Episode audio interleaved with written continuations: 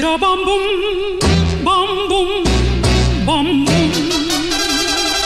Bienvenidos a un nuevo episodio de Deportes Trio 5, parte del 5 Razones Deportes Network. Hoy junto a Leandro Soto, como siempre, y contra. Bueno, puede ser contra Luis Zavala, el popular Huihuitos, para hablar del último encuentro, el primero de los Huracanes de Miami, el primero de la temporada en general de la NCAA, que debutaron con una derrota dolorosa. Fue un juegazo, creo que todos estamos de acuerdo en eso, bastante pelea contra los Gators de Florida, perdiendo por 4 puntos, pero vamos a tratar de analizar parte de ese encuentro y qué puede sacar de positivo este equipo de los Huracanes de Miami de cara al futuro, no futuro en años, sino en esta temporada, ya en un par de semanas, ya cuando venga el próximo encuentro frente a Carolina del Norte. ¿Qué podemos estar esperando de estos Huracanes de Miami? Pero primero quiero saber las opiniones de ustedes dos sobre este encuentro, de buenas a primeras, que es lo con lo que se quedan del encuentro de este fin de semana. Leandro, bienvenido. Bienvenido, Ricardo, ¿qué tal? También Luis Zavala con nosotros en Deportes 305. Estuvimos en el lugar de los hechos en Orlando, en el Camping World Stadium,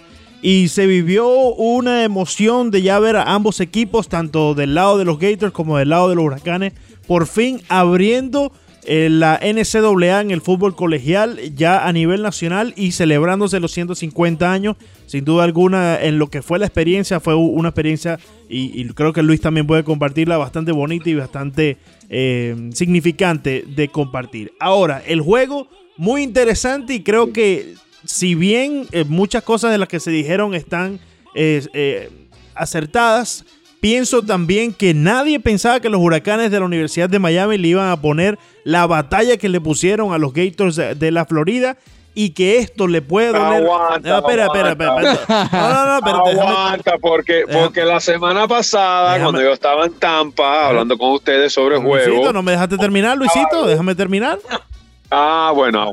Déjame terminar, no, Luisito. Tírale, no, contéstale, Luis. Espérate. Ricardo, dijiste doloroso para algunos, sí. Entonces. Bueno, imagínate. Esos son los chistecitos, Ricardo. Todo para Jaren Williams. Esos son los chistecitos, Ricardo, que no son necesarios. Ricardo, no muy doloroso por aquí, aunque fue tremendo juego, no fue muy doloroso para mí. Fue tremendo juego, yo creo que tú no te esperabas. Leandro, yo sé que Luis está en el lado incorrecto de la historia. Luis está del lado incorrecto de la historia, Ricardo. Sí, Luis está del lado incorrecto de la historia. Lamentablemente. Yo soy alumno de la Azulito. Universidad de la Florida. Azulito, es Azulito, Ricardo. Sepan. Azulito. Bueno.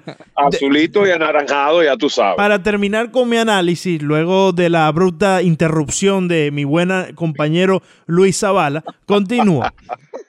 Creo que nadie se esperaba, en verdad, que los Huracanes le iban a poner esa batalla que le pusieron a los Gators. Y esto le puede doler más a un equipo que entró rankeado número 8 en la nación contra un equipo que ni siquiera estaba cerca de estar rankeado dentro del preseason poll. Así que cuando vayamos a ver esta próxima semana cómo se van a alinear cada equipo en el ranking, este juego le puede hacer daño para permanecer dentro del ranking al propio equipo de los Gators de la Florida.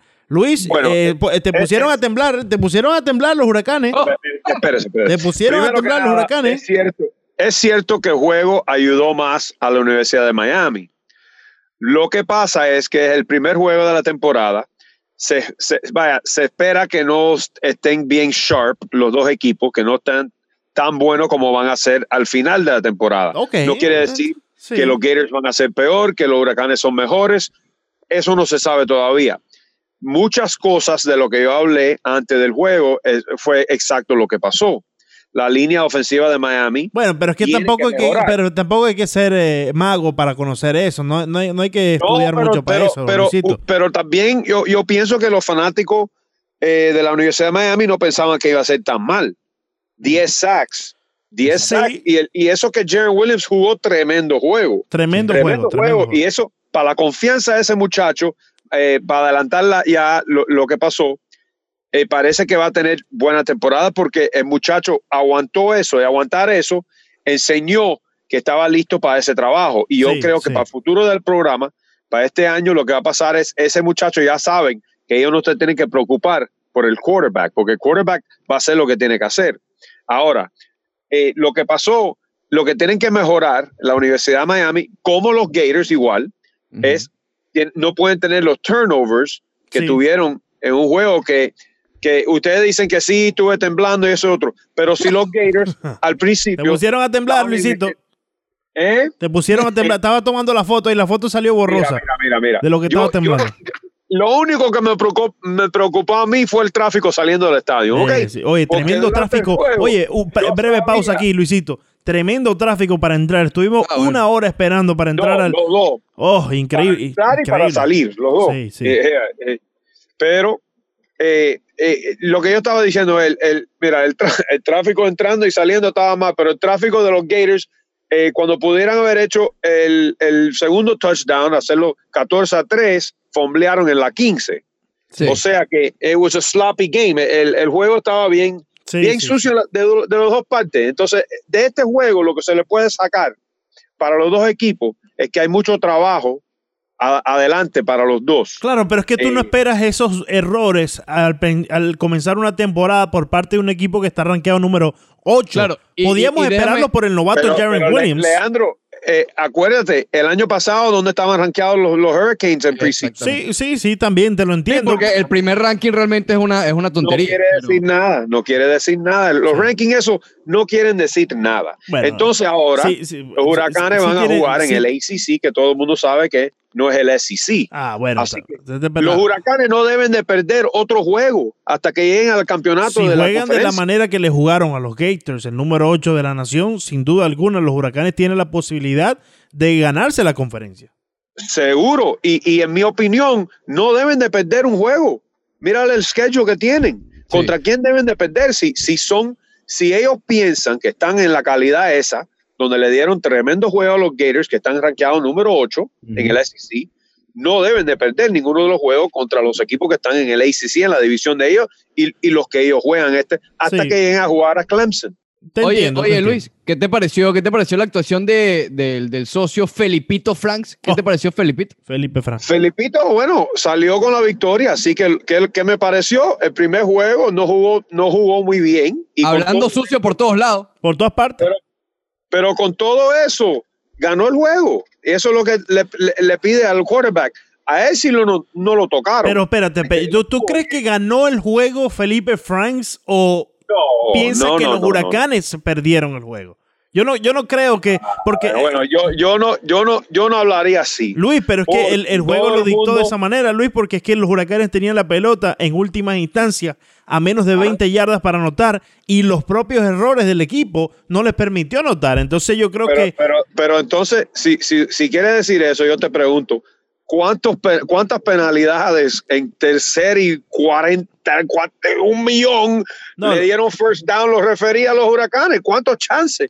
¿Cuántas veces le iban a dar a regalar los chances? Bueno, no todo fue regalado porque tú mismo acabas de señalar que recuperaron una pelota por medio del fumble. No podemos olvidar la intercepción de Romeo Finley. Así que no todo fue regalado. También se le dio algunas llamadas al equipo de los Gators que estaban un poco dudosas e incluso unas que se dejaron de llamar para ambos lados. Así que yo creo que el arbitraje estuvo parejo para ambos lados. No sé si eso es un... Parejo en lo malo. Parejo en lo malo. Exacto, en lo malo. Es lo que te estoy diciendo. En lo malo, exacto. Es lo que les digo. Que uno puede decir, por un lado, mira, yo hace no sé cuántos años haciendo esto.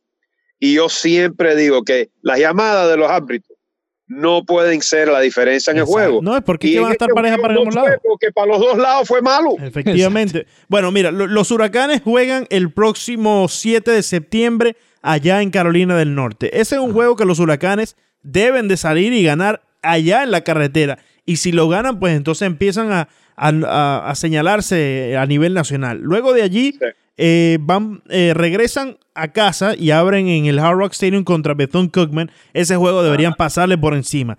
Ese es un 100-3. Sí, seguro, debe de ser, efectivamente. Después con Central Michigan también debería ser un juego para ganarle. Virginia Tech va a poner alguna batalla, igual que Virginia después, pero debe de ganar el equipo de los Huracanes. Ya cuando empezamos con Georgia y Pittsburgh en la mitad de la campaña, allí es donde se pone un poco buena la cosa, porque después te toca Florida State, Louisville, que no es ningún jamoncito, FIU, y después Duke, que siempre le pone una buena batalla a los Huracanes. No, y déjame decirte que con un equipo tan joven, uno nunca sabe, porque ellos pueden pensar ahora, mira, esto puede pasar, y esto yo lo he visto. Ahora, jugaron un juego tremendo contra los Gators, donde perdieron por nada más con 4 puntos. Ahora estos muchachos que nunca han jugado mucho, muchos no han jugado, se piensan que ellos son mejores de lo que son. Ahora, bueno, puedes entrar a uno de estos juegos pensando que tú eres el caballito y te dan una galleta. Sí, te entiendo. Porque que tienes que tener la mentalidad fuerte para no creerte más de lo que has hecho, pero sin duda alguna esto los llena de motivación. Poder mantener el partido de la manera que lo mantuvieron contra los Gators de la Universidad de la Florida, yo creo que enseña mucho del carácter que tienen estos muchachos. Seguro, y la confianza. Lo número uno para estos muchachos es la confianza. Saber que pueden jugar a ese nivel. Y eso mucha gente no habla de eso, pero tienen talento. No estuvieran ahí si no tuvieran talento. Ahora, la confianza de poder hacer ese trabajo sin miedo, eso es tremendo factor en que jueguen mejor de lo que hasta no pensaban que pueden jugar. Cuando lo ven y lo hacen, entonces ellos pueden pensar que sí lo pueden hacer, y eso ayuda bastante con un equipo joven y con un coach, Manny Díaz, que déjame decirte, lo vi en los sidelines, gritando a los muchachos, en la cara de los muchachos, y a la misma vez hablando con ellos cuando hacían algo mal. Tú sabes, que no era... Eso yo no lo había visto en hace rato en la Universidad de Miami. Y es más, lo comenté hoy con Mark Walton en el locker room de los Miami Dolphins hoy, y me dijo que él vio una diferencia. Y él, nada más que ha estado fuera de ahí hace 2 años nada más. Claro. O sea que él vio la diferencia viendo juegos por la televisión. Y es que se vio la diferencia, Ricardo, para agregar un punto para que continúes aquí con otro tema seguro, se vio la diferencia en la agresividad que tuvo Manny Díaz durante todo el juego. Y lo puedo explicar brevemente con un ejemplo. Cuando tú pones a Tate Martell como el wildcat, cuando lo metes como un wide receiver y lo pones como un wildcat, y después lo mantienes como un quarterback por una jugada, yo creo que eso enseña cierta agresividad. Él vio una jugada que Tate Martell pudo hacer en ese momento mejor de la que la pudo hacer Jaren Williams, y le salió bien. Entonces fue muy agresivo. Eso fue un desastre. Cuando yo vi a Tate Martell, trató de correr por el lado y esto no es el Big Ten, esto no es Ohio State, estos eran los Gators. Y claro, Tate Martell no podía correr con esa gente. Pero, o sea, no te estoy diciendo el outcome, no te estoy diciendo la efectividad de Tate Martell. Seguro, no, pero la agresividad. Exacto. La estrategia también. La estrategia. Sí. El saber mover tus fichas porque en cierto momento del juego te piensas que va a ir mejor con X jugador. Entonces, eso demuestra la agresividad de Manny Díaz. Con eso también digo que mostró algunas fallas y sus novatadas en este juego también, Ricardo. No, y con los penaltis también, incluso con las sustituciones ilegales al principio. Se notó, fue como dijo Luis, un partido realmente sloppy para los dos sitios.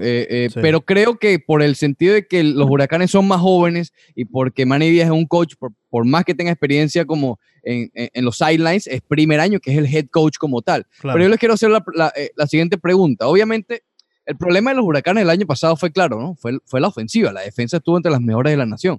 Sí, seguro. Pero hay nombres, por lo menos, que pueden darle cierta esperanza a los fanáticos de los Huracanes de Miami, porque Jaren Williams lució bastante bien, DJ Dallas es su primera temporada completa como running back, y Jordan también lució bastante bien como receptor. Entonces yo les pregunto, con esta combinación de estos tres nombres, primero, ¿qué tan real creen que sea Jaren Williams? ¿Y creen que puede desarrollar esta química adecuada para llevar esta ofensiva al siguiente nivel que el año pasado nunca pasó? Seguro, es lo que estoy diciendo yo, que si contra una defensiva, porque hablaron mucho de la defensiva de los Huracanes, pero la defensiva de los Gators siempre es una de las mejores. Sí, y para ese muchacho y esos muchachos que son jóvenes, tener los juegos que tuvieron contra el ACC, deben de acabar con esas defensivas, porque las defensivas del ACC no son así como las del SEC. Claro. Entonces, mira, los receivers también jugaron bastante bien, tuvieron sus cosas que iban a hacer porque no... Vi un mejor juego por parte de KJ Osborne que por parte de Jeff Thomas, que se esperaba mucho más de Jeff Thomas. Jeff Thomas tuvo un juego bastante tembloroso. Pero ese es el que tiene más talento ahí. Sí, ese es el receiver que tiene más talento para ellos. Y tiene la juventud de su lado. Lo puede ayudar a él también. Porque ahora sabe que tiene que tighten up. Tú sabes, como dicen, tighten up. Tienes que jugar mejor que eso. Si quiere ser estrella, que él se piensa que es estrella. Y fíjate, acuérdate que él es el que se fue y después vino para atrás. Y fíjate que ahora esto me lleva a cierto momento que viví. Yo bajé al estadio un momento y cuando iba a subir de nuevo, yendo hacia el ascensor, me encuentro con dos individuos que me preguntan dónde está el nivel de la prensa. Y estos dos individuos venían vestidos de burgundy, de vino tinto. Y ajá, me preguntan qué es lo que yo hago ya cuando estamos en el ascensor. Y yo le digo, no, estoy narrando aquí con la radio en español de los Huracanes. Oh, qué bien. Y me pregunta, ¿por quién más ustedes hablan? Y obviamente les dije los tres linebackers, Michael Pigney, Zach McLeod y Shaq Corman. Y después me preguntó alguien más y les dije, bueno, también Jeff Thomas, tienes que verlo, sin duda alguna, muy bueno. Y yo les pregunté, ¿y ustedes qué vienen a hacer aquí? ¿Qué están haciendo? No, somos scouts de los 49ers, de los San Francisco 49ers. Oh, wow. Iban a ver a los tres linebackers y cuando les mencioné a Jeff Thomas me dijeron, yeah, we're also looking at that guy as well. Sí, porque ese es tiene más talento ahí de todos los receivers. No, y probablemente sea Jeff Thomas uno de los jugadores más atléticos y de los más reconocidos a nivel nacional dentro de todo el grupo de los Huracanes.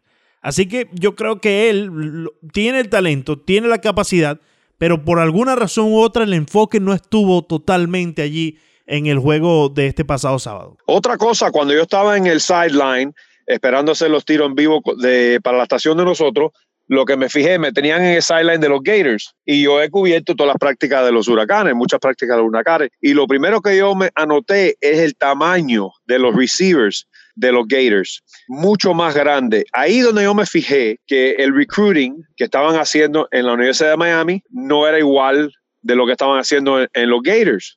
Ahora, el talento puede estar ahí, pero lo que pasa con Manny ahora que ha empezado este primer año, yo creo que lo que tienen que mejorar ahora es el recruiting, traer mejores jugadores, porque si no tienen los jugadores de ese tamaño para competir a esa división y pensar en campeonatos nacionales, que eso es lo que hacen los Huracanes. Ellos no están pensando, primero tienen que ganar la conferencia, pero tienen que tener la mentalidad esa de ganar campeonatos. O sea, si no reclutan los atletas más grandes y mejores, entonces no van a llegar. Y justamente por ahí quiero ir, Luis, porque ya tú lo dijiste, a ver, en Florida y en Miami y en todas las partes de aquí del estado no están jugando. Aquí se piensa en campeonatos, sí o sí, ya sean los Gators, FSU, Miami y ya incluso otras universidades del centro de la Florida.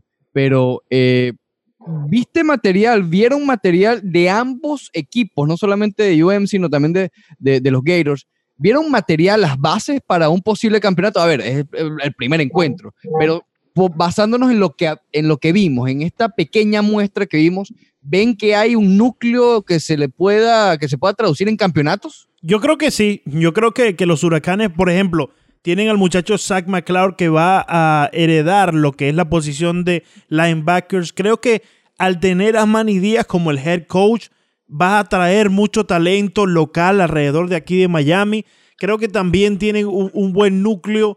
Va a dejar, los veteranos que ya tiene este equipo van a dejar algo. Y el significado de lo que es ser un Huracán de la Universidad de Miami lo está plasmando muy bien Manny Díaz. Así que yo pienso que los Huracanes van a seguir compitiendo y que tienen la posibilidad de volver a ser ese equipo que, como decía Huihuito, no acepta otra cosa que no sean campeonatos nacionales año tras año, por lo menos tener la posibilidad de ir por él año tras año. Yo, en mi opinión, yo pienso que todavía falta para los dos.